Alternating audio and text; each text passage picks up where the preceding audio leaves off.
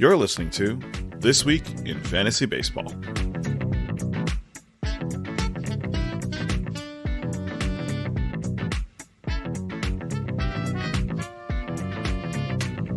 Hello, everyone, and welcome to This Week in Fantasy Baseball. I'm Lee Keller, joined by John Ke.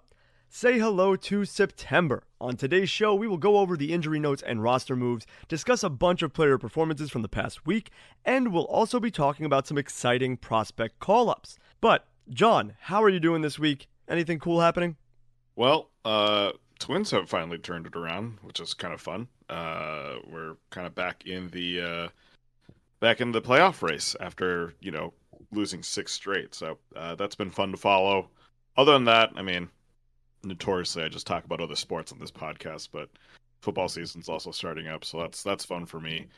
Um, getting to go to a game today. Uh, Minnesota Gophers are playing college football, so it's fun to kind of be back in that atmosphere. But uh, honestly, kind of looking forward to how September ends up for the Twins uh, because it is a really close race, and we've got a lot of division games to play. Yeah, you're only three games out of the wild card. Do you know how Yeah. much you're out of the division? I believe it's a game and a half. So you know, classic AL Central, like the the number one team can't even qualify for the wild card spot, but uh, it's really close because I think we've got like seven games against the Guardians coming up. We've got a lot of games against um, the rest of the division as well. So uh, everyone's kind of got a really low strength of schedule, which I guess plays into everyone's favor. Yep. yep. Um, so it'll it'll really come down to those head-to-head contests and see how the Twins do. Um, but you know, we were running on a five-game winning streak. We did lose to the Red Sox yesterday on Wednesday. It happens. Uh, but um, yeah, it's been exciting for us. How about you for your Mets? Uh, We're doing good. We took one against the Dodgers so far. We're in the middle of this one as we record this on Thursday, and hopefully we can come out with a win. We're ahead right now, so that'd be good. But yeah, if we Mhm. took two out of three from the Dodgers, that'd be nice. We got the one with the DeGrom win, which we'll talk about later. There was a catch that blew my mind. It was awesome. Yeah, But it's been a good week. It was actually on Wednesday was my four year wedding anniversary with my wife, so that was fun. Yeah. We got to go out to a nice dinner. Thank you, appreciate it. Yeah, it was a lot of fun. It was a good time. So my wife and I got to celebrate that. But other than that, just watching baseball, hoping that the Mets make the playoffs because I certainly can't in fantasy. So at least get I something. mean, I feel like I feel like it's a bygone conclusion that they're going to make the playoffs, right? Like, yeah, I, I don't think like you you they'd have to be incredibly terrible over September to like not make it. Yeah, I mean, the thing I want to do is lock up the division. Like, I think no matter what, we'll make the playoffs, but I don't want to be the Mhm. wild card team. I just don't want of that course, yeah. scenario. Like, I don't want to face the Padres in a three or five game Oh, yeah. series with Musgrove, and I don't Yep. want to deal with that. So, Yeah, I mean, you guys are ahead in the pennant race right now, right? yeah, At yeah, least, we're doing yeah, well. so- We are, I believe, we're three games ahead. Yeah, three games ahead of the Braves. Okay. Yeah, I guess the Dodgers are kind of I kind of forget how good the Dodgers are this season. The Dodgers are 18 and a half ahead of the Padres. yeah. They're, 90, and 39. And they have a month. Yeah. They still have a month of games. Like they could go they could go 500 and still break the 100 win mark. Oh, easily. I mean, season. it's Yeah. it's not even a question at this point. This team is just ridiculous. It's actually insane. Yeah, we're going to I'm going to talk a little bit about Mookie Betts in a little bit, but it's kind of incredible actually how good that team is and how it's kind of weird to say but how under the radar that team is as well. Yeah, they're really slept on for how good they are. People are like, "Oh, this team, this team." No, the Dodgers are just dominant Yeah. in every position, everywhere, and it doesn't really seem that way, right? Like they have Joey No. Gallo starting most days. Cody Bellinger somehow still in the lineup. Like you would think they have other Right. guys that would be better than them, but they Yeah. just find a way to win. Yeah, I definitely think it's partially because I had to deal with Max Muncy and Justin Turner on my fantasy teams. Oh, okay. So, you know, for me, I'm just like, wow, Dodgers really suck this year. yeah. No, it's just I just had the bad ones on my fantasy teams. yeah, you're just missing Cody Bellinger for the trifecta of bad right, Dodgers. exactly. Yeah, I thought about picking him up because he was, you know, heating up a little bit after the All Star break, but no, he's kind of come back to the Cody Bellinger we've all unfortunately expected this season. Yeah, and we have some Dodgers to talk about from the injury perspective. One coming back, one going on the IL. So we'll talk about that in a moment. But Before we get into the injury notes and roster moves, I'd like to remind all of you that you can follow our podcast on Twitter at ThisWeekPL. We're at 51 followers right now, so let's try to get that up to 100 before the end of the fantasy season. That'd be great. If you haven't followed us already, please go and do so. Let's get to that 100 mark. That'd mean a lot to us. And also, you can send us your questions and comments to our email at thisweekplpod at gmail.com. If you want to ask anything about fantasy, please be sure to write us an email or send us a tweet. We will gladly answer that for you. And lastly, make sure that you subscribe to or follow the podcast on whatever streaming platform that you listen to your podcasts on Apple Podcasts, Spotify, Stitcher, we're on all of them. So make sure that you subscribe to the podcast and leave a five star review if you enjoy listening to us. But now, let's get into the injury notes and roster moves, starting things off with Shane McClanahan of the Rays. He was placed on the 15 day IL on Wednesday, August 31st, with a left shoulder impingement. He felt the discomfort while warming up in the bullpen on Tuesday night before his start in Miami, and will now miss at least two weeks due to this injury. He underwent an MRI and it confirmed the left shoulder impingement diagnosis, and manager Kevin Cash called it a best case scenario. They expect him to return once eligible, but that could be an optimistic goal. We'll see. Keep an eye on McClanahan. He should be back sooner rather than later, but it's always risky at this point of the season when your ace goes down and you don't really know when they'll return. Brandon Lowe of the Rays was placed on the 10 day IL on Wednesday, August 31st, retroactive to August 28th, with a right triceps contusion.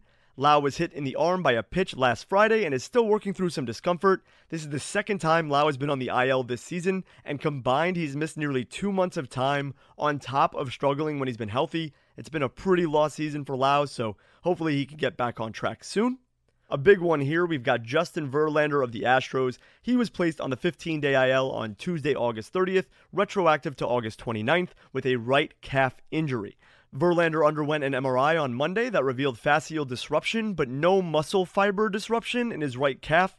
I don't know what that means. I'm not a doctor, but if you are someone in the medical field, you'll understand what that means. We don't know how long he'll miss, but it'll likely be a few weeks. The likely replacements for Verlander while he's out is Cristian Javier and call up Hunter Brown, who we'll talk a little bit more about later. But this is big news. Verlander going down is rough. He's been dominant, most likely the AL Cy Young winner. I don't know. That's pretty rough. Hopefully he comes back this season if you have him on your fantasy team. That's got to hurt. John, what do you think about this? Yeah, it was super weird because if you're watching the game, actually, he he like kind of celebrated like a an outfield catch and then like walked off the field pretty normally, and then they took him out of the game. Yeah. So, uh, yeah, it was just kind of one of those strange. It, it looked like one of those like kind of non-contact injuries where you know it wasn't like he was exerting force on a pitch or something like that. He just tweak something, um, which which sucks. Um, yeah, Verlander, it's kind of weird because he is, you know, kind of that that AL Cy Young favorite right now, and for him to miss two weeks, like, it's I don't think it's going to impact his, you know, his his case to win, but at the same time, it is kind of a blow for the Astros. You know, hopefully they get him back in time for the playoffs. You know, they definitely don't need him right now. They're 11 games ahead of the Mariners in, the division, so they're not going to really miss him. Uh, but yeah, it sucks to see for Verlander, and especially just with age too. I mean, just injuries just heal slower when you're you know 39 years old.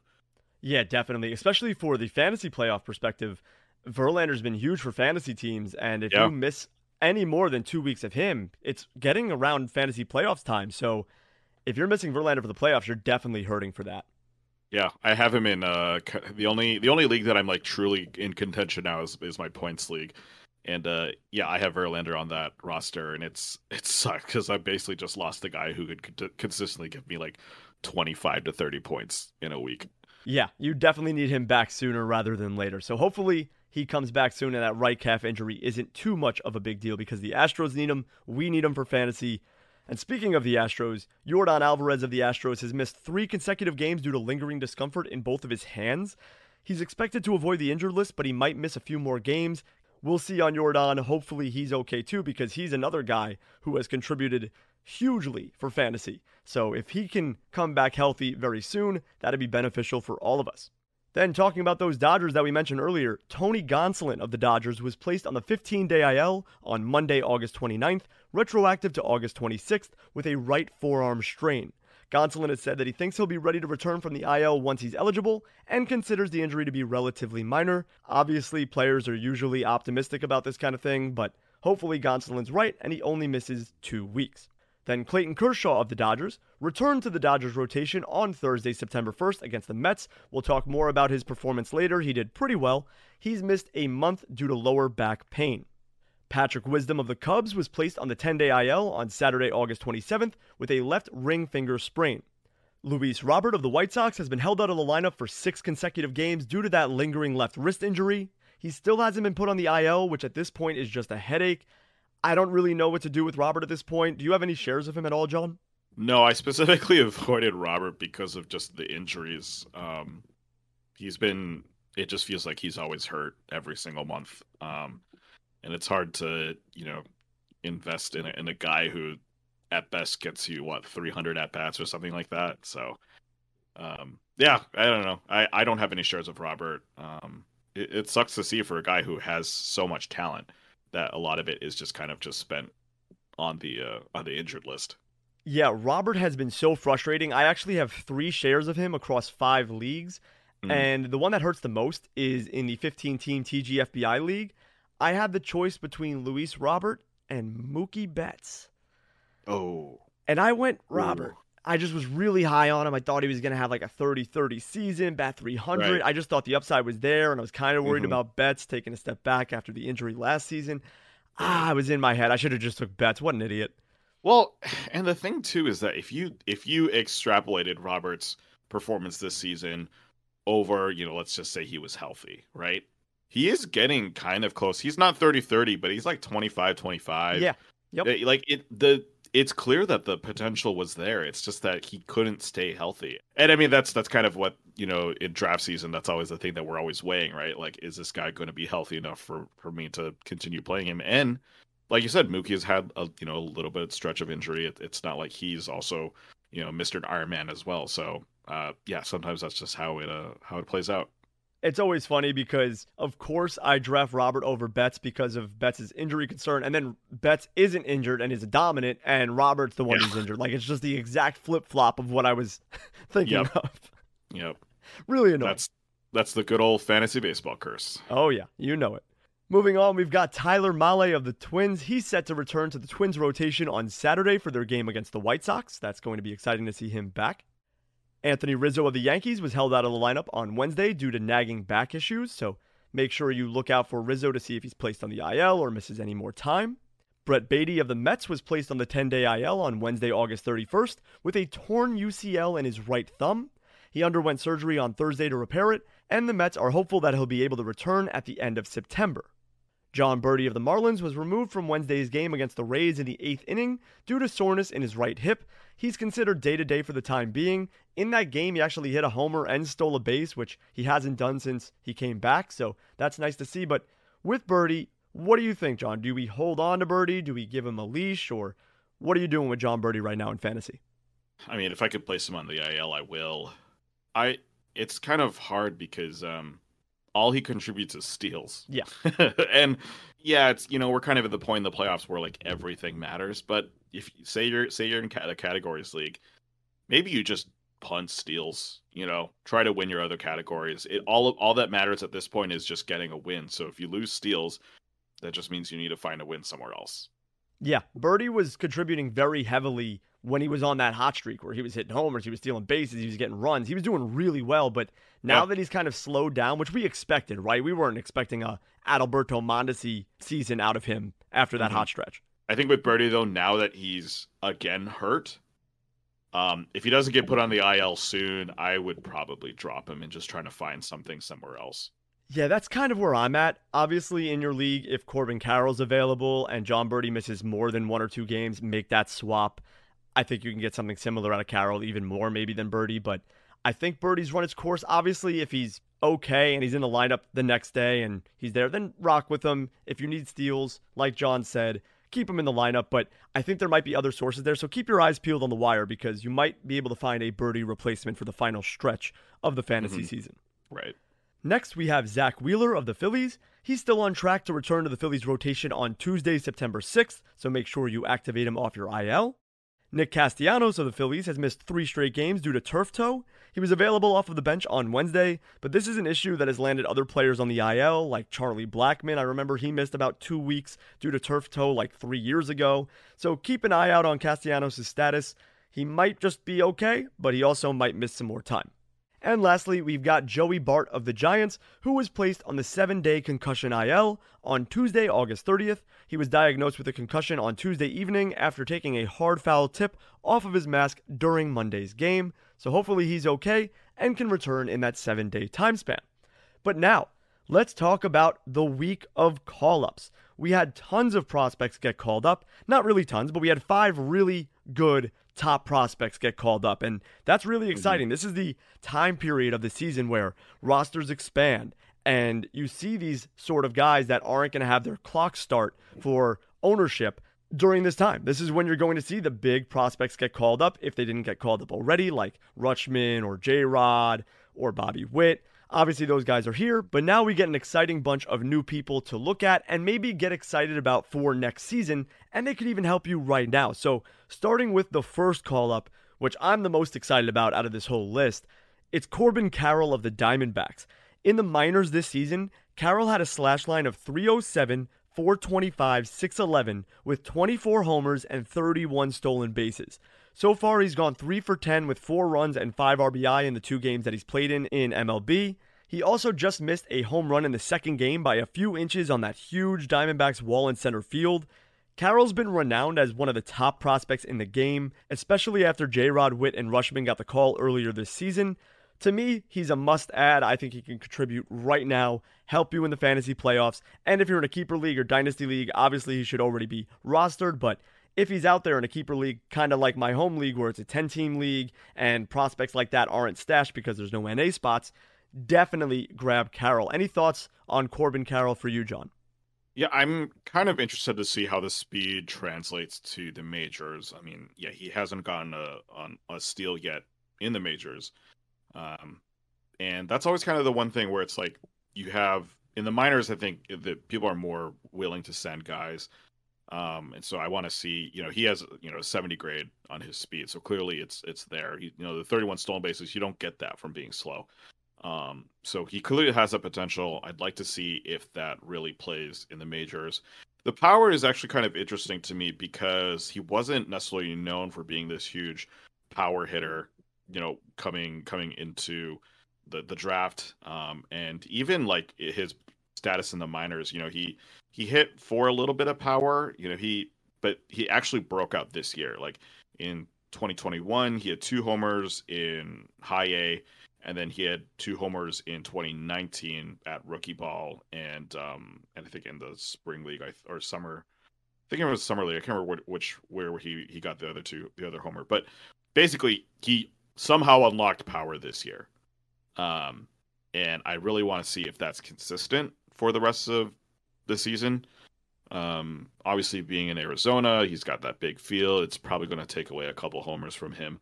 Uh, it, yeah, I, I, know a lot of guys have have him as like the number one guy in Dynasty right now, or you know, number one uh, player yet to be called up. And obviously, now that he's called up, uh, I think it makes sense to to pick him up.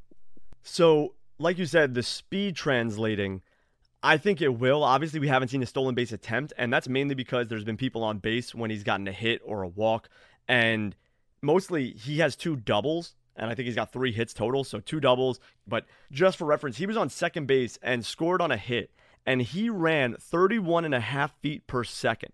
So it's not like he's just fast. This is like Ichiro speed fast. This is yeah elite level speed. So we're not dealing with a guy who we're just saying, oh, he can help in fantasy because he's fast and he might get mm-hmm. steals. No, this guy is like career setting fast. He is unbelievable. And just for reference too, he was drafted in 2019 for anybody wondering about his progression. He's only like five foot ten. He's a smaller yep. kid, but he looks so comfortable at the plate. His first MLB hit was with the bases loaded Mm-hmm. And it was a double to the opposite field. It was roped pretty strong and it was a two RBI double. I'm very excited about this kid because I think his potential is through the roof. I think that this guy is going to be a quintessential fantasy contributor because the power and speed combo. I want to see the power. That's the main thing. Is I want to see Right. him hit the ball hard, and I want to see him drive it, and I want to see him hit homers. And he just missed one, like I said, in the second game that he played in. And I think he really could be a 15 homer, 35 to 40 stolen base guy, and be kind of like a Trea Turner light. Now, obviously, he has outfield Sure. eligibility and not infield, which is why Trea Turner is just immaculate. But Mhm. nowadays, outfield is such a worse position for fantasy. I feel like it's not as deep as a shortstop or second base, so to speak.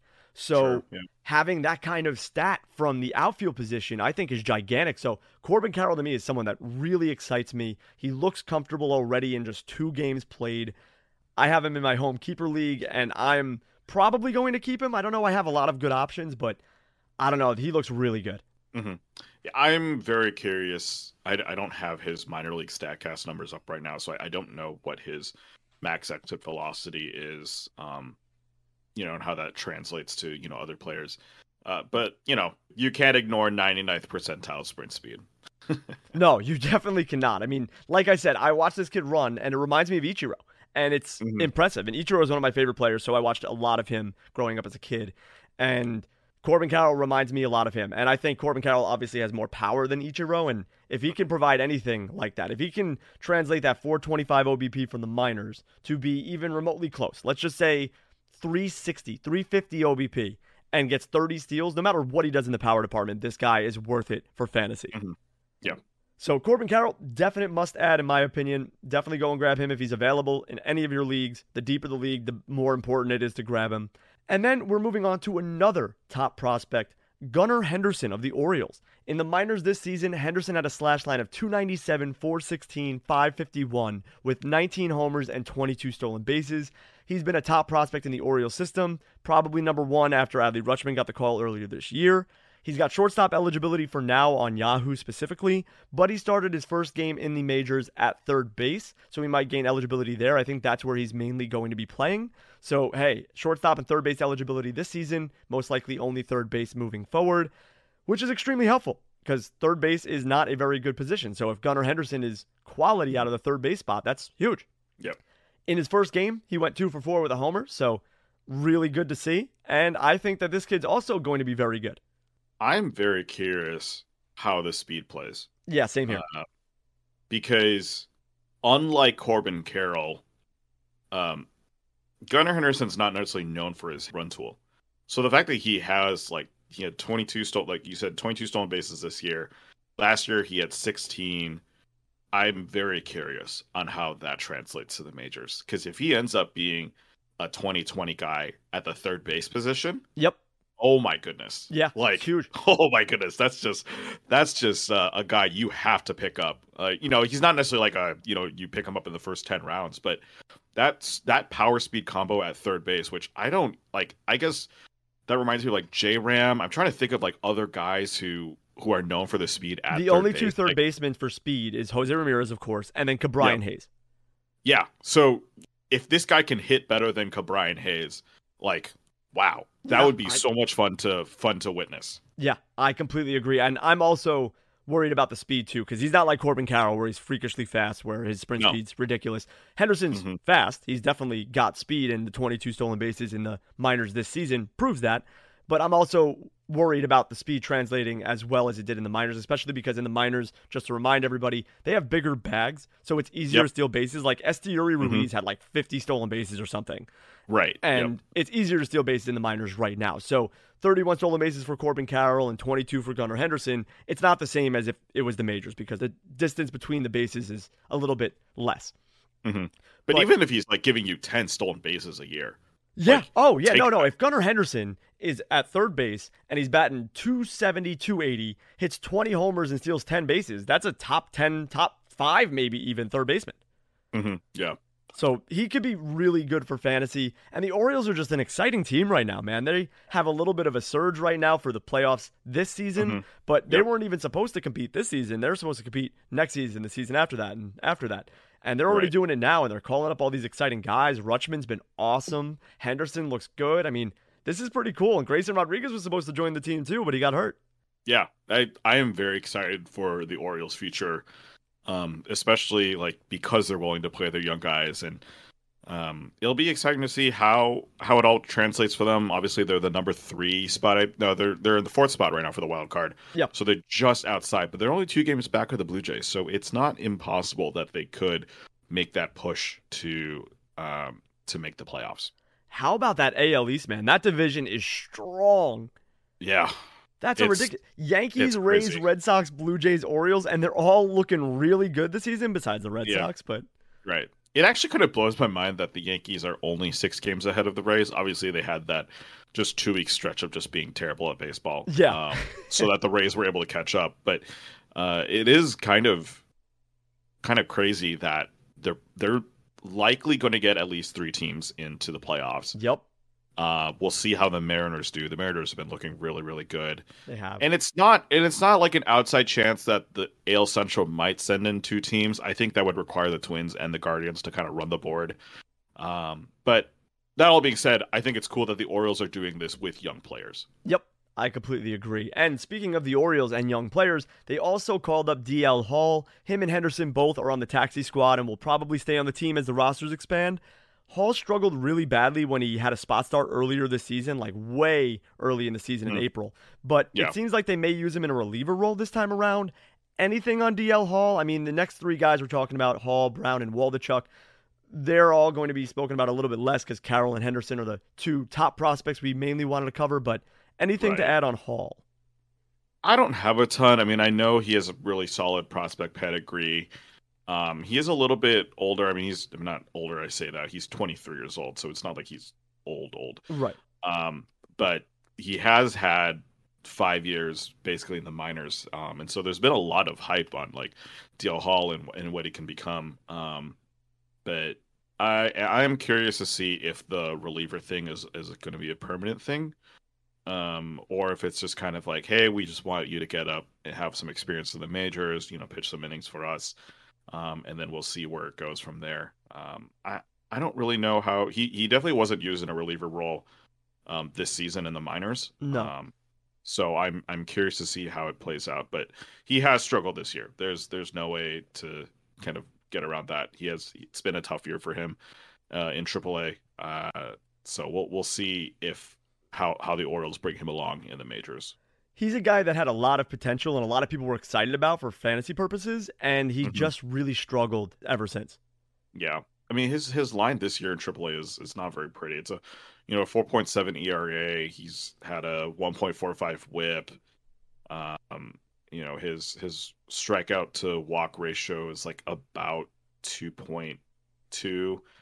Um, it's it's not pretty, uh, but you know, sometimes it just takes a guy a, a year to kind of figure out more challenging um, opponents, and then you know maybe next year it, it, he actually kind of learns something from this year and, uh, and is able to get better because of that.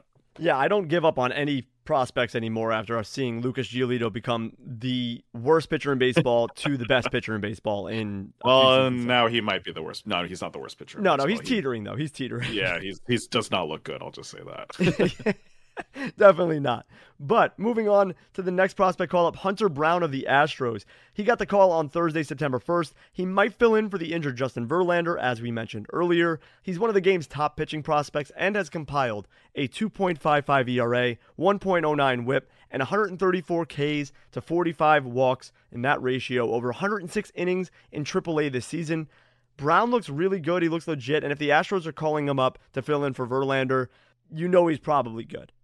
Yeah, I don't really know that much about Hunter Brown, to be honest. Um, I, I, just did like a cursory look at his stats before this podcast, and it looks like he's been a really solid guy. I mean, the basically the the Astros were more than willing to kind of start him in Double A last year. Um, he was drafted in 2019, so there was that kind of weird, you know, lost season in 2020 when everyone was at you know the those the, basically the alternate site. So don't know how he pitched in in that situation. Um, but yeah, he's been at Double A, he's been at Triple A. I think it was probably just time for him to come up to the majors. Obviously, he's coming in as kind of more of an injury substitute, not as a, a permanent guy. Um, but yeah, the Astros are really, really good at developing pitching. So you have to expect that Hunter Brown's going to be, you know, the next guy in a in a long line of of guys that the Astros have been able to bring along very, very well. Yeah, so according to MLB prospects, Hunter Brown is the 71st best prospect in their eyes. Obviously, every Mm-hmm. writer has a different scenario, but Hunter Brown's number 71 on the list. For reference, if anybody was wondering, Corbin Carroll was three, Gunnar Henderson was two, which is kind of shocking to me, but Gunnar Henderson was two, Corbin Carroll was three, DL Hall is 92. Yep. And Hunter Brown is 71. So Mhm. there's not really much to go off of. He's had a great season in the minors, of course. I'm not too familiar with Hunter Brown either, but if he's getting the call to replace Justin Verlander for the time being, they Mhm. obviously have a lot of trust in him. They develop pitchers very well. I mean, even the rotation without Verlander looks really good. You've got Mhm. Framber Valdez, Luis Garcia, Cristian Javier, Lance McCullers Jr. They're good. They've got good guys there. So Hunter Brown Mhm. should fit in well and keep an eye on him because if he dominates in his first start, he might be someone you want to pick up because he could be very good. He's a top prospect, so might as well take the chance on him. And speaking of guys ranked in the 70s on MLB prospects, Ken Waldichuk of the Athletics, who's ranked 70, right above Hunter Brown, was called up on Thursday, September 1st, and made his major league debut against the Washington Nationals. In the minors Mhm. this season, he had a 2.84 ERA and a 1.16 whip with a 137 to 36 K to walk ratio over 95 innings between double and triple A. He pitched all right against the Nationals in his debut. He went 4.2 innings. He had a combined nine hits and walks. He only gave up one earned run and he struck out six. So there was good highlights there. He threw 93 pitches as well. So there was no training wheels on him. And it's good to see just a nice start for his first career start. And you hope he improves. Yeah, Waldichuk is super interesting because he came over in the Montas trade, Yep. and everyone was like, "This guy is the centerpiece of a Montas trade." You know, like he's the he's the number he was the number five prospect in the Yankees, um, uh, in the Yankees system. So it's you know it's not necessarily disparaging against Waldichuk. He's he's obviously a really solid guy, but yeah, he was the centerpiece of this Montas trade, and everyone's like, the best that the Athletics could get was the the the number five prospect from the Yankees Right. um, which maybe means that they saw something in him where they were like willing to give up Montas for that. Um, Yeah, yeah, definitely. Obviously tough first start. It's always challenging your major league debut. It's it's hit or miss on on how well it goes for you. Um, so we'll see how it how it all works out for him. The the strikeout to walk ratio is actually pretty nice. I I do like that a lot. Um, and obviously today he had a pretty bad whip, but he doesn't have that bad of a whip in in his career. Um, and so we'll see if that control kind of improves as he kind of gets more used to to playing in the majors and, and dealing with that pressure. Absolutely. And before we move into the weekly performance recap, I actually have breaking news right now that the Yankees are promoting Oswald Peraza, their top Oh, let's shortstop. prospect. go. So that Well, just happened as we were recording the podcast. Technically, Anthony Volpe is probably their number one shortstop prospect. Probably, yeah. But But, he's a top Peraza prospect in their system. He's 53 on MLB prospects. So I am very excited about that because I have Peraza actually in a um, in a dynasty league, and um, it, it took some haggling for me. I actually traded for Peraza. It took some haggling for me to get him. Um, so I'm very excited that they're actually calling him up. Um, but yeah, he I think he's a second baseman, second baseman, shortstop. Um, I'm curious to see how he plays. Um, obviously, the Yankees see something in him that he's worth calling up. So that's exciting. Yeah, very exciting. He's got shortstop eligibility on Yahoo. Keep an eye on him. He's obviously just got called up now, and we don't have anything prepped for him. But we all know he's a top prospect in the Yankee system, probably right behind Anthony Volpe. And yeah, Oswald Peraza, welcome to the Bigs. But now we will take a quick break, and when we come back, we will get into the weekly performance recaps. Stay tuned. All right, we are back, and it's time for the weekly performance recap. John, what hitters and pitchers perform well this weekend? Yeah, well, we'll start with the weekend, uh, August 26th to the 28th, and kind of like we were kind of teasing. I, I want to talk about Mookie Betts. On Friday, he went four for six with a double, two home runs, three runs, four RBIs, and a stolen base. Uh, Mookie Magic was was on again. He had two clutch home runs. They actually came later in the game, um, and both of them gave the Dodgers the lead. Um, and so he was just on point. And then he actually had the game-winning hit, I believe, as well in, in that game. It was a, I think it was a single uh, to play the guy in the tenth. Um, but yeah, he's currently second in the majors in runs and fourth in home runs. I just it blows my mind that Mookie Betts is fourth in home runs right now. He he's 32 on the season. Um, he's he's been showing off the power. He's obviously getting on base and, and being able to score with being second in the majors with runs. He also has 12 stolen bases. He has a 913 OPS. Um, I was just looking at NL MVP odds because I'm like, where does Mookie rank in that? He's actually fifth right now. Wow. And ahead of him is you know, we talked about Goldschmidt last year, uh, last week. Goldschmidt's number one right now. Arenado's number two. Freddie Freeman's number three, and Trea Turner's number four. Wow. Like the Dodgers have three guys who are in the top five in terms of odds to win the MVP. And like we were talking about, it just doesn't feel like they've been those guys. I mean, Trea Turner's been solid, really solid this year, uh, but he hasn't. I feel like he hasn't been in the headlines like you know, like uh, Aaron Judge has been, or right, um, or Ohtani, or even Manny Machado. Um, just guys like that who you were drafting around where Trea Turner was going in the drafts. Like I just feel like no one's really talked too much about Turner, um, or Betts for that matter. Yeah. Um, so it's it's really cool to see that he's been doing really well, and uh, yeah, that Dodgers team is really scary. Um, so I might take a bet on that NL MVP odds. I mean, I think Goldschmidt's running away with it, but hey, there's Yeah. a case for Mookie. He's got 101 runs scored already in 111 games. yeah, It's nearly It's a run crazy. scored per game. That's absolutely nuts. yeah. The only knock against him is is his RBI total, but. I mean, who does he have to bat in? Like the rest of the team is already batting themselves in, anyways. And and still, that's not even that bad. He's got 70 RBI. yeah, That's not bad at all. It's more than Xander Bogaerts, and he Yeah. bats like third or fourth for the Red Sox. Yeah, I man, it it really feels like Mookie's gone under the radar this year. Um, and I remember, I think we talked about him mid-season, and we were raving about like, yeah, he's he's got, I think it was like he had 20 homers at that point or Yep. something like that, but he was just breaking at the plate, and it just felt like no one was talking about it. So, um, yeah, Mookie Betts uh doing really well, and uh excited to see how September and October plays out for for him and the Dodgers. He's also one of my Oh. favorite players because he's a bowler. So shout out to Mookie for bowling. So There we go. Yeah. Uh, hopefully he uh, you know gets some time in the offseason to work on that game as well. oh, he always does. Speaking of MVP candidates, uh, I want to talk about Nolan Arenado of the Cardinals. He went four for four with a double, a home run, a run, and two RBIs on Saturday, which seems like a pretty standard line until you realize, oh right, he uh, just came off the paternity list. Um, he showed off that new dad strength, getting a homer, uh, leading the Cards to a six-five win over Atlanta.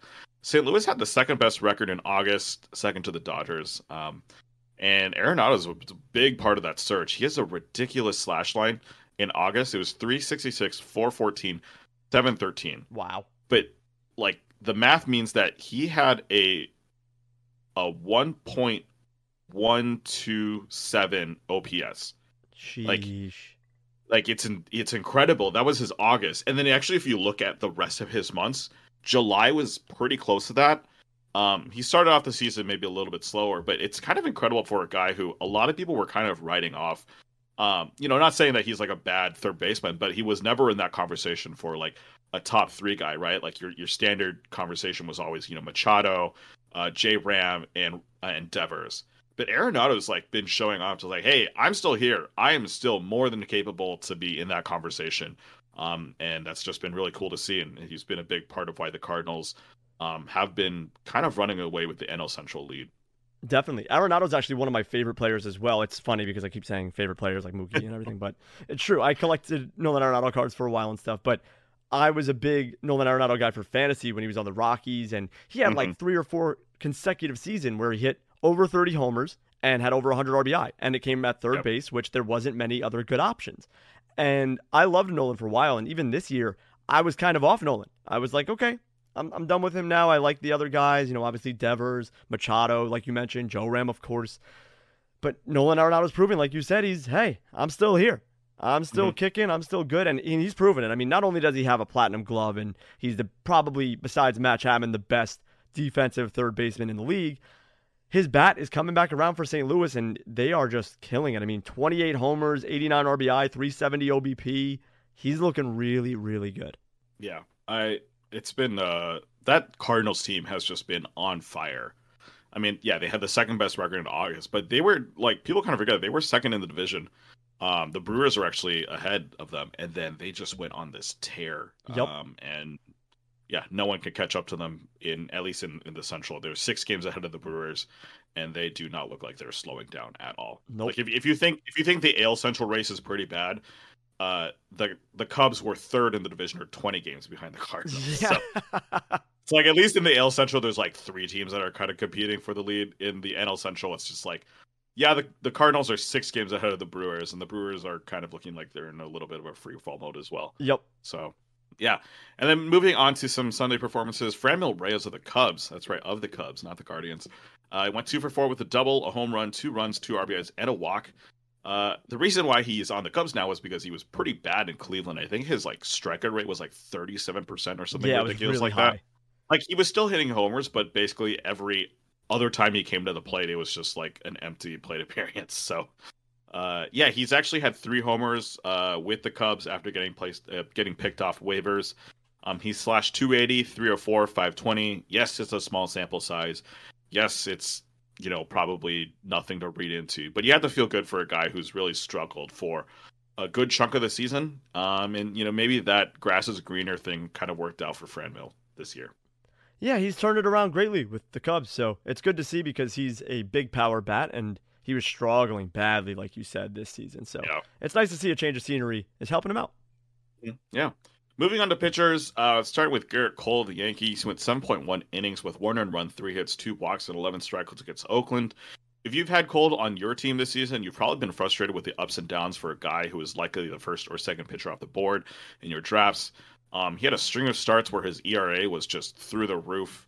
Uh, but he finally looked like his old self against the helpless A's. The slider was on point, nine whiffs on that pitch. And he finally had a double digit strikeout game, his first since July 17th, which is kind of incredible because you you kind of think of Cole and he's he's just a guy who just, you know, mows through teams and, you know, consistently gets those double digit strikeouts. But yeah, it's been over a month since he's done that. Um, and it came against the A's. So, you know, good for Cole. And, and I guess, you know, if you have him on your fantasy team, pretty awesome. Uh, Kyle Gibson of the Phillies uh, went seven innings with zero and runs, six hits, one walk, and nine strikeouts against the Pirates on Saturday. Last year, he was kind of that big Vars rule guy, just the guy who just could not be stopped until you know midway through the season, and then he got traded from the Rangers to the Phillies, um, and then he kind of just imploded a little bit. Uh, the formula for Gibson's pretty easy this season. Basically, if the matchup's good, he's gonna probably do well, like this game against the Pirates. Uh, the only problem is that he just gives up these major duds from time to time. It's probably why he spent a good chunk of the season on the waiver wire because it's just so hard to trust Kyle Gibson. I was actually looking up; he's 34 years old, which is kind of crazy to me. I didn't realize he was that old. Um, but he did pitch for the Twins for uh for a long time, so I guess I kind of forgot that he was actually a, a, starting pitcher for that long. But yeah, he's 34, so he's not young anymore. Um, come playoff time, he's probably still able to get you a gem of a start as long as he plays a poor opponent. I don't really know who the Phillies have coming up next, but seeing as their division's pretty atrocious right now, other than you know the Braves and the Mets, I, I imagine he's going to have a lot of uh, more cushy matchups coming up this this month. And then uh going to give a sneak peek at one of our streamers. Um, Austin Voth of the Orioles went six innings with one earned run, one hit, three walks, and four strikeouts. It's not really that impressive of a line until you realize it was against the Astros. Also, it's Austin Voth who this season has not been like that stellar of a pitcher. He actually started in the bullpen for the Orioles. Uh, but he had excellent location on Sunday with his cutters and his four seamers, uh, basically just throwing them where the Astros couldn't hit them. And then when they did, uh, it didn't result in a hit. So good for him. His overall season, like I said, hasn't been anything to write home about. Um, and even though he did start in the bullpen, he's actually transitioned pretty well into a starter. Um, he's been stretched out pretty well now. So, uh, yeah, l- maybe look for him to go six innings this Saturday against the A's. Definitely a little sneak peek at one of the streamers. We'll talk more about him a little bit later. And Gerrit Cole is an ace. Good to see him returning back to form and getting those double digit strikeouts. And Kyle Gibson, hey, he's doing what he does sometimes. He's not a really Yeah. good pitcher, but he, he does this sometimes. Moving on to Monday, August 29th, we've got the Batters Box article, Oh Danny Boy from Mark Stubinger. We start off with Hunter Renfroe of the Brewers. He went 3 for 4 with a double and 2 RBI. Since the All Star break, Renfroe has been one of the best hitters in the game. He's hit 273, 354, 563 with 10 home runs in that time. His baseball savant page looks solid too, ranking 85th percentile in barrel percentage, 87th percentile in max exit velocity, and 81st percentile in hard hit percentage. Renfroe has been one of the main reasons why the Brewers are still battling for a playoff spot this season, and it's really good to see him come back to life pretty much. And I can't believe still to this day that the Red Sox traded him for Jackie Bradley Jr. What are you doing? well, the best part was that they traded him for Jackie Bradley Jr. And then they cut Jackie, Jackie Bradley, Jr. Jr. Yeah, exactly. I don't understand what they're doing, but uh, Hunter Renfroe was really good last season too, and it's good to see him being good again this season. I just can't believe the Red Sox gave him away for nothing, literally nothing. So yeah. Hunter Renfroe's been dominant. Speaking of the Red Sox, we've got Trevor Story of the Red Sox. He went three for three with a run, a walk, and a stolen base. Story has been mostly disappointing for the entirety of the season. He had one solid month, which made his overall numbers look pretty respectable, but he hasn't given you what you wanted when you drafted him within the first three rounds. This was a solid day, though. After returning from a month and a half long stay on the IL, he was perfect at the plate and threw in a steal. Story has been swinging at pitches outside of the strike zone more than ever with a 32.4% O swing percentage. And alongside that, he's also swinging less often at strikes. So it's not a good combination, and it's definitely not what you want to see from a guy who could be a 30 30 contributor, but instead is probably going to give you a 15 15 ish season. And that's really not what you want when, like I said, you drafted him in your first three rounds. So unfortunate there, but hopefully Trevor Story can return to form next season. And then also two little points here. Kyle Schwarber of the Phillies went two for five with a homer, a run, and four RBI. The homer was his 36th of the season, second most in MLB this year. He's only two away from tying his career high mark that he put up in 2019 of 38. So Schwarber's been on a tear, and it's crazy, like we said before, that Aaron Judge has like 51 homers and Schwarber has yeah. 36, and that's the race. yeah. And speaking of homers, last shout out for Monday for hitters. Albert Pujols hit home run number 694. It was off of Reid Detmers, which is the 450th pitcher that Pujols has taken deep, which passed Barry Bonds for the all-time lead, which is pretty remarkable. But come on, Albert, just six more homers, please do it. I'm begging. I'm begging. Yeah. Uh, good to see the comeback from Kyle Schwarber too, because I know he had a kind of a rough couple weeks where it was just uh, just dry for Schwartz. Yep. Um, so yeah, good for him. And the story is kind of interesting. I, I looked up his baseball savant page, and it's like it's red in max at exit velocity, so clearly the power's still there. It's red in barrel rate, so he's you know able to get the ball on, on the barrel pretty well. It's red for sprint speed, and then it's red for outs above average, which is kind of funny. Like I I didn't realize he was that good defensively. Um, of course, the thing is everything else is blue, so yeah. it's just it's just been a struggle for Story. Um, and you know, it's not that we completely expected this. Like, you know, when you go from Colorado to you know a place with regular altitude, I'm sure there's some adjustment. There was a little bit of adjustment for Arenado as well when yep. he moved from from Denver to St. Louis. Um, but Story still has you know five years remaining on that big contract that he signed to make good. Um, the Red Sox have just been terrible this season, and yeah. I mean they turn it around. You know, Story's only 29, so he's got plenty of time to continue being good uh, as a Red Sox hitter. Yeah, even Devers, speaking of how bad the Red Sox are, I saw something just recently on Twitter. I forget who sent the tweet, and I'm sorry for not being able to give you credit, but I saw a thing where Devers went from one of the best hitters in baseball this season. He was in the top five best hitters in baseball to then being in the bottom five worst hitters in baseball for the second half. And oh, he's been atrocious. Yeah. It's been bad, yeah. And I love Devers. I'm a huge Devers guy. I have him on most of my teams this year. I made it a point to draft one of the big three third basemen, Jose Ramirez, Manny Machado, or Devers. And I ended up with a lot of Devers. I love him, and he was amazing to start the season, but he has been atrocious recently, mm-hmm. and it's really tough to see. I hope he can turn it around. But I don't want to harp too much on Devers, but he's been really bad. So if you are a Devers rosterer in fantasy, yes, he has been that bad, and it's unfortunate. So we're feeling the pain with you. Yep. Moving on to pitchers, we have the SP Roundup article Third Degree Burns from Nick Pollock. Monday was terrible for pitchers. Burns, Berrios, Montas, Mikolas, Mad Bum, Ranger Suarez, they all struggled mightily. However, the pitchers that performed well were Pablo Lopez of the Marlins. He went six innings, two earned runs, five hits, three walks, and six strikeouts against the Dodgers. In his toughest challenge, Lopez rose to the occasion. A combined 8 hits and walks isn't what you want to see, but the 31% CSW and a quality start certainly is, especially against the Dodgers, one of the best teams in baseball, if not the best. Pablo started very strong this season, then went through a really rough patch, but it seemed oh to return to form to finish out the season, which is always nice to see. Maybe he gets traded away from the Marlins some point next season. But it's good to see Pablo kind of finishing up what he started from the beginning of the year. And then Jose Suarez of the Angels went six innings pitched, two earned runs, three hits, three walks, and six strikeouts against the Yankees. So let me get this straight. The two best pitching performances came against the Dodgers and the Yankees. It must have been opposite day on Monday because that makes zero sense whatsoever. But Suarez looked really good against the Yankees. His velocity was up a tick across the board, and his slider generated a 44% CSW. He mixed his sinkers and four seamers really well, and he kept that Yankees offense at bay. A quality start with a strikeout per inning against that offense for a guy who has been mostly average all season is fantastic. It's exactly what you want out of a streamer, and hint, hint, here's another hint at a future streamer that we're going to recommend. But you might hear his name a little bit later on. And yes, Suarez was really good. So Pablo Lopez and Jose Suarez against the Dodgers and Yankees ended up being the best pitching performances from Monday.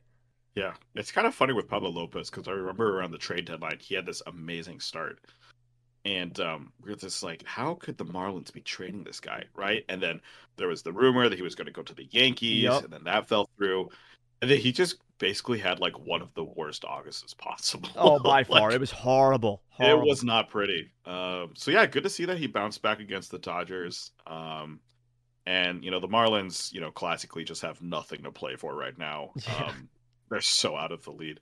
Um, so I just hope that uh, for you know Lopez, for Alcantara, for you know, Edward Cabrera, even um, these guys have just like hopefully they have something to pitch for in the next few seasons because it's just so disheartening to see like eh, Pablo Lopez, Sandy Alcantara, they're pitching super well, but the team is 20 games below 500. Yeah, they so. can waste them so bad. It, it hurts to see. Uh, it's like yeah, the Angels with Trout and Ohtani. You see them yeah. and their team is going nowhere, and then you see that Marlins starting rotation. You're like, how are they losing? Yeah, it's because the, the, team can't score runs. yep. Yeah, it's, it's unfortunate. Well, moving on to Tuesday, we're talking about batters first with the Sheets Ahead article from Jim Chatterton. Uh, I want to start out with Nick Gordon of the Twins, two for four with a double, a home run, a run, and six RBI. I think I've talked about Nick Gordon before on this podcast. Um, I love Nick Gordon. I mean, he was uh, he was an interesting draft pick way back in the day. Uh, he was like the number five overall for the Twins, and you know we had that pedigree with his dad also his brother. Um, and so you're kind of excited for this this young guy, you know, very fast and looked like he had a decent hit tool. Um, and then yeah, just struggled for the past five six years in the majors. Finally made it to the majors last year. Um, and this season, he's carved out a really good role as a kind of a super utility guy, and he hit his first career grand slam Tuesday night. Uh, the Twins actually had a cool gesture for him in the sixth inning. He he ran up to second base, and Carlos Correa actually kind of told the rest of the team like, "Hey, you know, wait, wait, wait in the in the dugout for a bit. Let let let Gordon get his uh, his due, and he got a standing ovation from uh, from the stadium, which is kind of cool to That's see. That's cool, yeah. Yeah, so you know, it's cool. He's got plenty of eligibility everywhere. You know, he's, he's playing in the outfield, he's playing in the infield. I don't really think he's worth picking up on your fantasy teams. Um, you know, the bat is pretty solid. He just doesn't. Um, he just isn't going to be used that often because he is, you know, somewhat of a platoon bat. Um, he is on the you know the the bigger side of the platoon, which you know he is going to see more opportunities to bat, which is nice. If you have like a five outfielder league, two flex, um, and you know you just need a guy that you can plug in from time to time, maybe you look at Nick Gordon. Uh, I just don't think that he has a ton of value fantasy wise, but in terms of real baseball, he's been excellent for the Twins. Uh, and then moving on to Nick Pratto of the Royals, he went four for five with a double, two home runs, three runs, and three RBIs on Tuesday. Uh, it's been the year of the rookie for the Royals. We've mentioned plenty of times on this podcast about all the rookies that have been doing well for the Royals. You know, obviously Bobby Witt Jr., we got Vinny Pasquantino, uh, MJ Melendez, uh, just some of the names. Um, but yeah, KC's really em- embraced the youth movement completely this season, even if, even if it's not resulting in a winning season. And they're not like too bad this year. Um, you know, they are more than 20 games below 500, but that's not bad for the Royals, all things considered. Pratto showed off the prospect pedigree. He had two homers. He had three hard hits. Uh, and coming up, Pratto was like kind of known as this three true outcomes guy. Uh, and that's kind of been the, the, the case this season in the majors. He has a 34.6% strikeout rate, which is ugly. He has a 10% walk rate, which is really, really solid. Uh, but then, yeah, six of his 24 hits this season, which is 25%, resulted with a ball over the fence. So, yeah, just kind of expect him to either strike out, walk, or hit a homer. Um, that's kind of the Nick Pratto formula. We'll see if that kind of improves next season once he has, you know, major league experience under his belt uh, he, he could be an interesting guy to pick up in, in late in drafts next year. Yeah, both of these guys, it's nice to see performing well. You know, nothing more to really add on them, but hey, Pratto can be really good. He was a top prospect in the Royal system that had good power potential, and it's proving to be so. And then Nick Gordon, he always had the tools, but never really put it together, and it's nice to see him succeeding.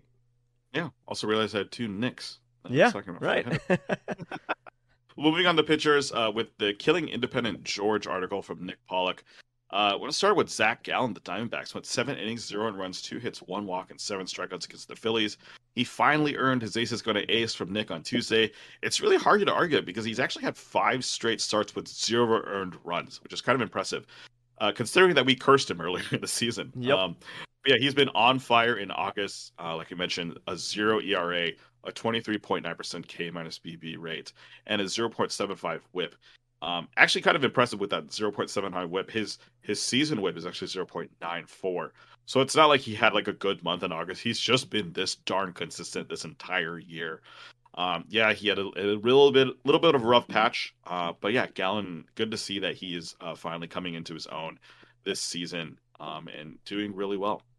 And then Blake Snell, the Padres, went six innings with zero earned runs, four hits, three walks, and eight strikeouts against the Giants he had a pretty rocky start to the season. Snell was like almost borderline droppable in some leagues. Um, but yeah, he righted the ship. Uh, he's had three starts since July where he's given up uh, more than one earned run. But other than that, he's been pretty stellar. He's maintained the career strikeout rate. He's top 10 in the majors this year in that metric. Walks have still been an issue this season, so the ratios aren't too pretty. He's a pretty high whip, and he had three walks against the Giants. Um, this game was pretty much the same story, right? The three walks, but also eight strikeouts. So uh, good to see that consistency, at least from Snell. Um, you know what you're going to get from him at this point, and if he improves, even better. I just don't. I think this is kind of the floor for him.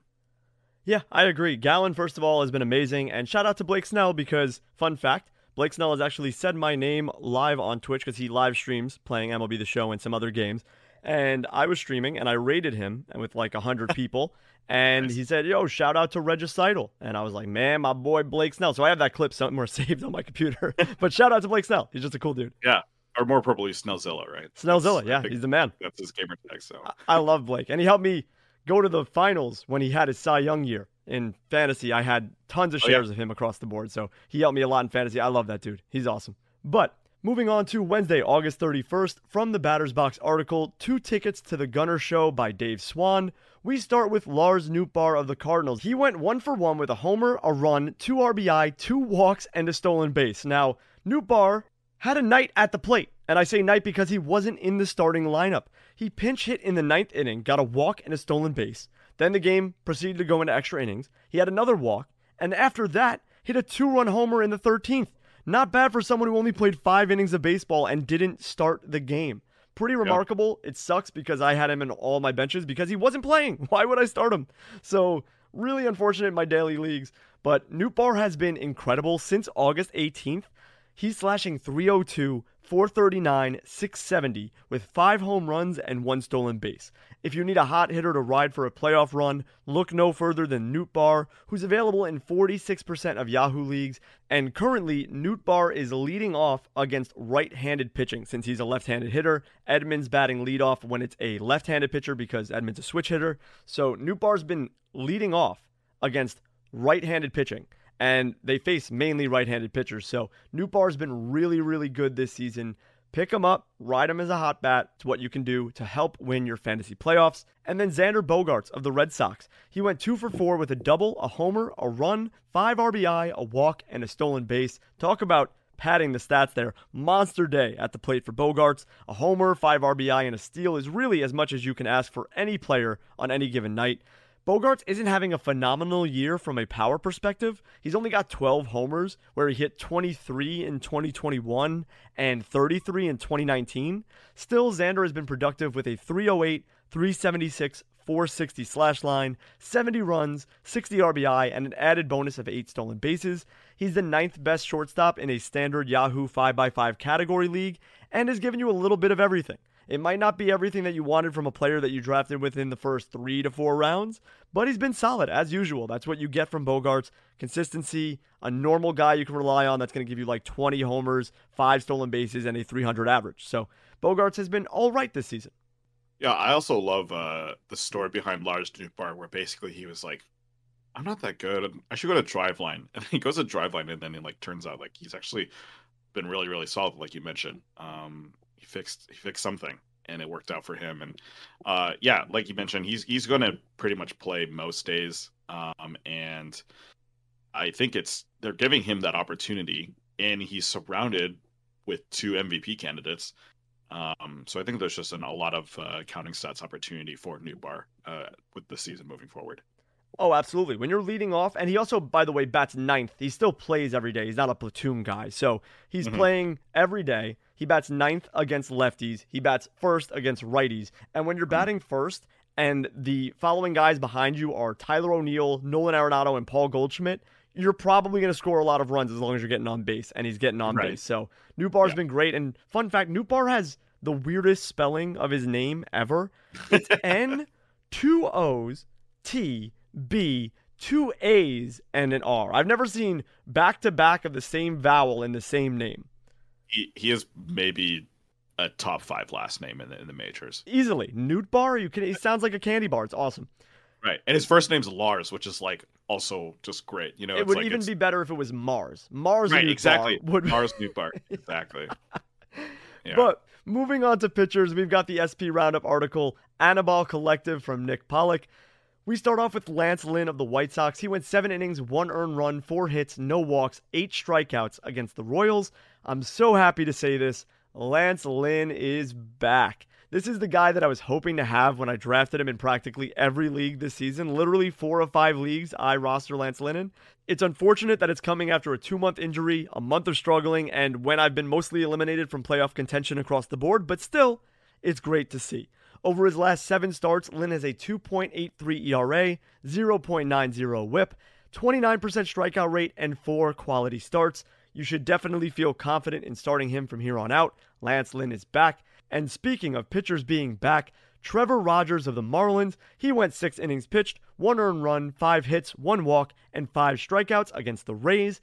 This one is a little less confident than Lynn since Rogers only has one good start under his belt since returning, but he looked wonderful on Wednesday. In his last rehab start, he said that he felt the best he had all season, and it proved to be true after this start against the Rays as well. His slider wasn't great, which he definitely needs to get back into that ace form that he displayed last season, but the changeup looked really good, and it looks like he's actually made some improvements after the struggles from earlier this year.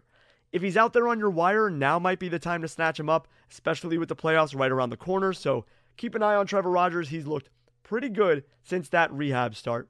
And of course, Jacob DeGrom of the Mets posted a golden goal against the Dodgers, going seven innings pitched, one earned run, three hits, one walk, and nine strikeouts. He had 25 whiffs and a 44% CSW against the best team in baseball. Unbelievable. Brandon Nimmo actually made the catch of the year in this start when Justin Turner smacked a DeGrom offering to straightaway center field.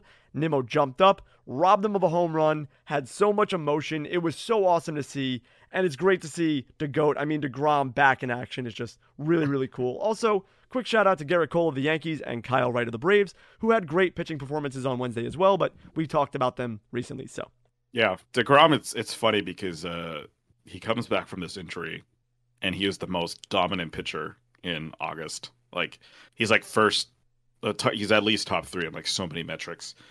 Um, it's kind of insane how good he's he's been this this season.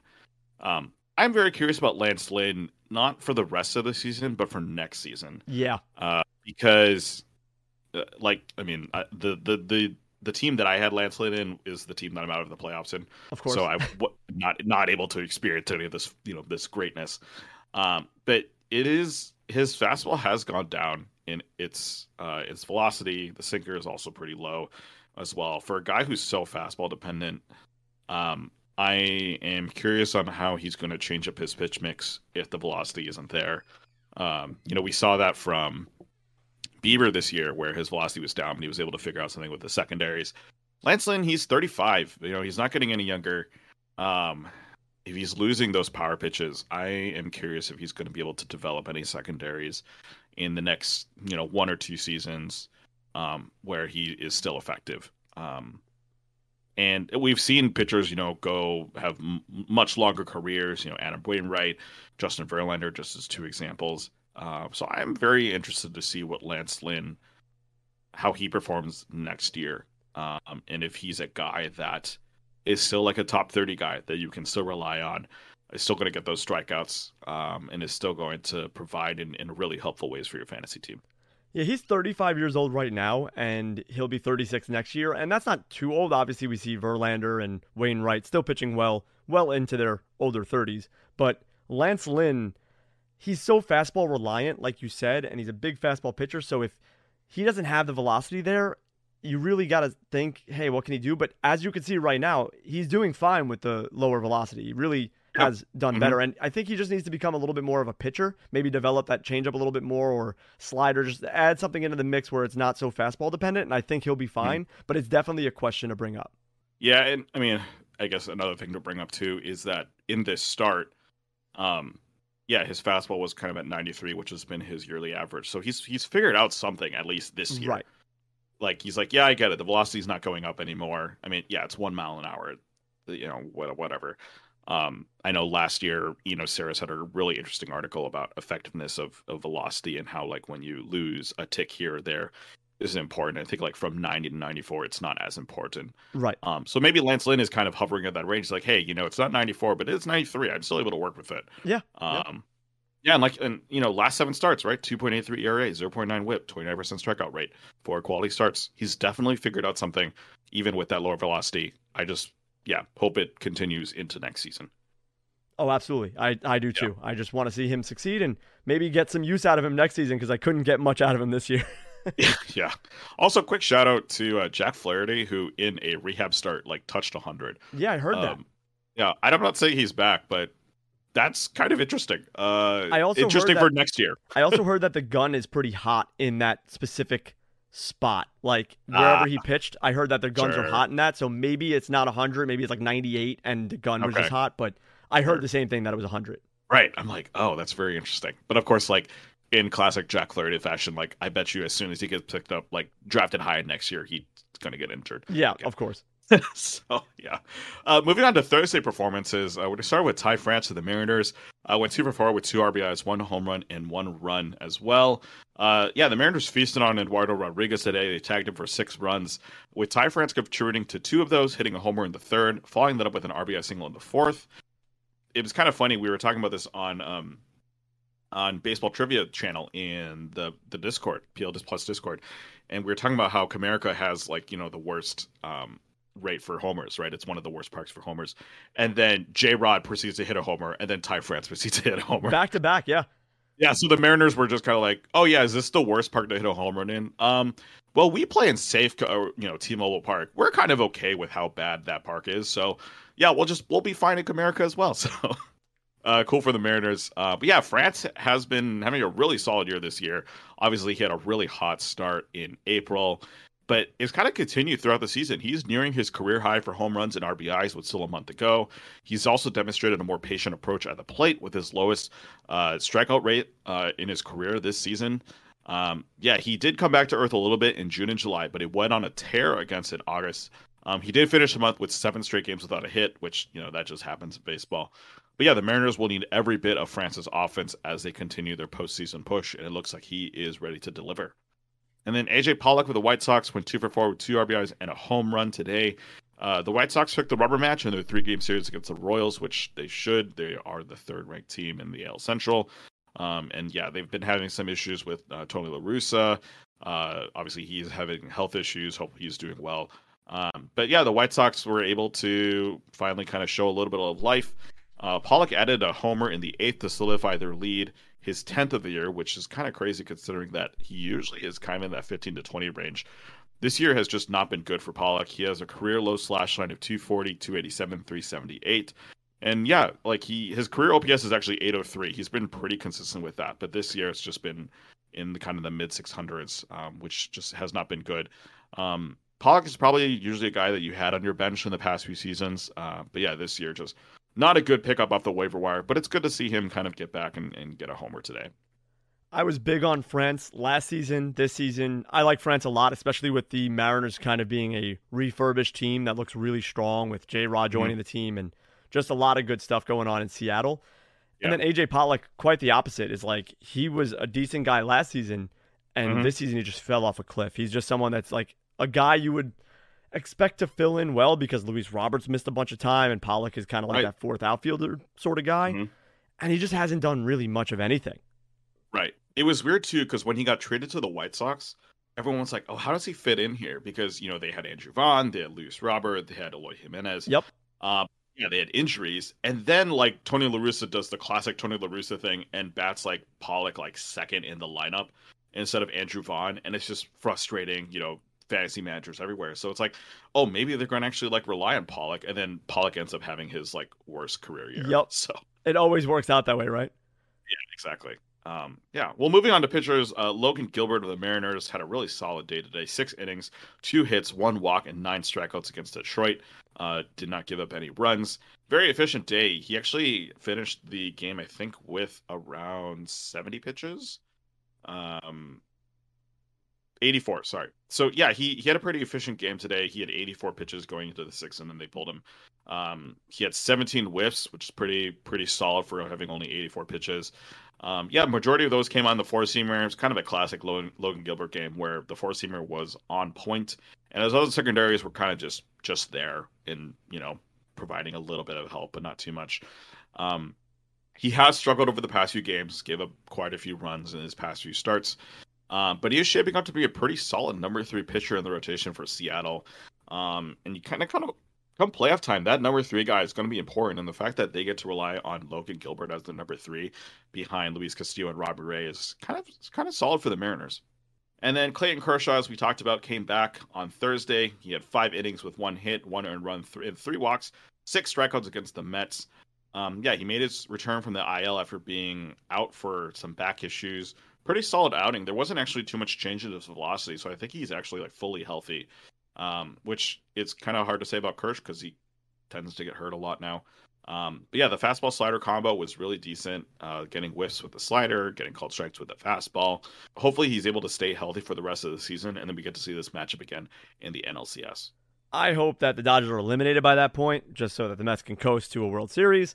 But, yeah. but Kershaw being back is always great for the sport. I mean, one of the best pitchers of our generation. It's so great to see mm-hmm. him on mm-hmm. the mound and just be able to watch him operate every single five days. So it's really cool to see Kershaw back and hopefully healthy for the remainder of the season. And Logan Gilbert's been really good, but really shaky at some points. I don't know. It's so mm-hmm. weird because his fastball is the like one thing he has. Yeah. And it's just so coin flippy if Gilbert's yeah. going to be good on any given day. His his um his pitch mix today was hilarious. Sixty-five percent fastballs, uh, twenty-six percent sliders, and then um, he threw seven other pitches. Like that really? Weren't, that weren't those two. Yeah, he had four knuckle curves, two changeups, and one sinker. Wow. Twenty-two sliders, fifty-five fastballs. Like he's so fastball dependent. He literally, he legitimately only has two pitches. Um, which maybe kind of explains why the you know the Mariners yanked him after the sixth inning, but he's succeeding somehow with it. Yeah. Uh, so yeah, good for him. And it's kind of interesting thinking about the NL uh, and kind of who's potentially going to be in the World Series. Because on one hand, it's like Kershaw only has one World Series ring. I I I think for his career, I'd love to see him have more. At the same time, Degrom has zero rings, and it just feels like a crime that he hasn't won a World Series at all.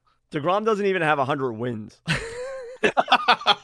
Let alone yeah, a World Series ring. He doesn't even got hundred wins. yeah, man. I mean, like I'm I'm legitimately happy for the Mets that they are doing so well this season. Um, it's gonna be a really fun playoffs. I'm very excited for it. Yeah, I really want to see this team win badly because I love this team and I don't know how much of it we're going to have next season with DeGrom, Edwin Diaz, and Nimmo all being free agents. So I'm yeah. hoping that we get all three of them, and I think it's realistic. I think Steve Cohen wants yeah. them all to stay. He said openly that he will give Degrom whatever he wants, really, and if, just if Degrom wants to stay, Edwin mm-hmm. Diaz, mm-hmm. I'm sure would love to stay after this whole trumpet thing exploded and the Timmy yeah. Trumpet live thing happened. It's just been so awesome, and New York really has Edwin Diaz's back right now. And then mm-hmm. Nimmo is proven to be like a captain of this team, and it's something that you really need, and he's one of the best defensive center fielders. So yeah. I don't know what more you can ask for. It's right. three guys that we kind of really need to sign.